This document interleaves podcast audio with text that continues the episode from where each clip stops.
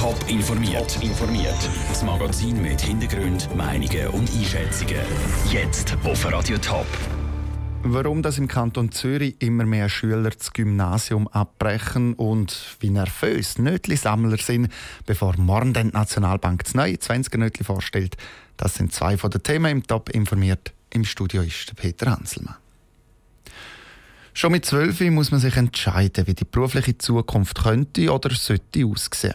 Geht man in die SEC, welche Lehre ich machen, welchen Beruf brauche ich für das Matura, gehe ich dann schon nach der Primarschule ins Gymnasium oder nach der zweiten SEC. Unter anderem wegen falscher Entscheidungen verzeichnen Gymnasien im Kanton Zürich einen Haufen Austritt in der Probezeit.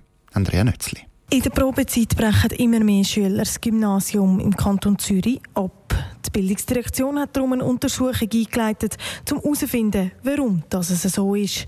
Vor allem, dass es von Schule zu Schule unterschiedlich ist, hat die zuständige Regierungsrätin Silvia Steiner belastet. Das hat mich eigentlich ein bisschen umgetrieben, weil ich finde, dass es könnte der Hinweis darauf sein, dass nicht die Chancen nicht überall gleich sind. Ich glaube, wir haben jetzt mit dieser Studie wirklich auch können belegen, dass das nicht so ist, sondern dass eben die Voraussetzungen an den verschiedenen Gimmis unterschiedlich sind. Vor allem zwei Faktoren haben bei der Untersuchung gezeigt, warum Schüler den Austritt geben.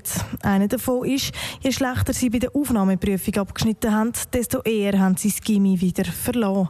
Der andere Faktor ist, dass bei denen, wo die Muttersprache nicht Deutsch ist oder wo aus einem nicht so guten sozialen Umfeld kommen, eher das Gimmi wieder verlöhnt.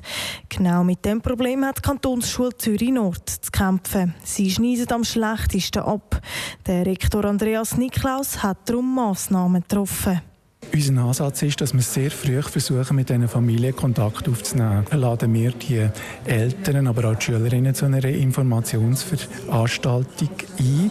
Wir sagen den Eltern auch, dass man den Schülerinnen und Schülern muss gute Arbeitsbedingungen zur Verfügung stellen muss. Und wir erklären auch, wie das wir sie unterstützen. Mit diesen Massnahmen soll die Zahl der Austritte im ganzen Kanton gesenkt werden.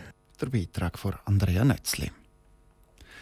Am 21. Mai, also in etwas mehr als anderthalb Wochen, stimmen wir über die Energiestrategie vom Bund ab. Mit dieser Strategie wird der Bundesrat den Atomausstieg bewältigen. Bundeshausreporter Matthias Strasser, nochmal ganz kurz zusammengefasst, um was geht es genau? Das Energiegesetz, das wir darüber abstimmen, ist ein ganzes Päckchen von Massnahmen. Unter anderem soll Strom aus Solar-, Wind- und Wasserkraft mehr gefördert werden. Es soll auch einfacher werden, eine Bewilligung für den Bau von so Kraftwerken zu bekommen, zum Beispiel in geschützten Gebieten. Unterstützung gibt es mit dem Energiegesetz aber auch für Hauseigentümer, die ihre Gebäude zum Beispiel neu isolieren wollen, sodass die am Schluss weniger Energie verbrauchen. Befürworter die sagen ja nur so, sei die Stromversorgung auch ohne Atomstrom sicher. Aber das kostet halt auch mehr. Richtig, und die Kosten, das ist einer der ganz grossen Streitpunkte dieser Vorlage. Die Befürworter, das sind alle Parteien außer der SVP, die argumentieren wie der Bundesrat. Zahlt werden die Kosten zwar schon von den Stromkonsumenten über einen sogenannten Netzzuschlag. Das kostet ein Vier-Personen-Haushalt aber nur gerade 40 Franken im Jahr. Und so viel heisst es bei den Befürwortern, müsse diese Energiewende wert sein. Die SVP die hat ja das Referendum dann dagegen ergriffen. Sie geht ja von massiv höheren Kosten aus. Sie rechnet vor, dass die Kosten bei 3200 Franken pro Jahr und für einen Vier-Personen-Haushalt liegen. Also ein X-Fachs. Das will die Energiestrategie in den nächsten Jahren noch viel mehr Kosten werden verursachen, als die Befürworter jetzt sagen.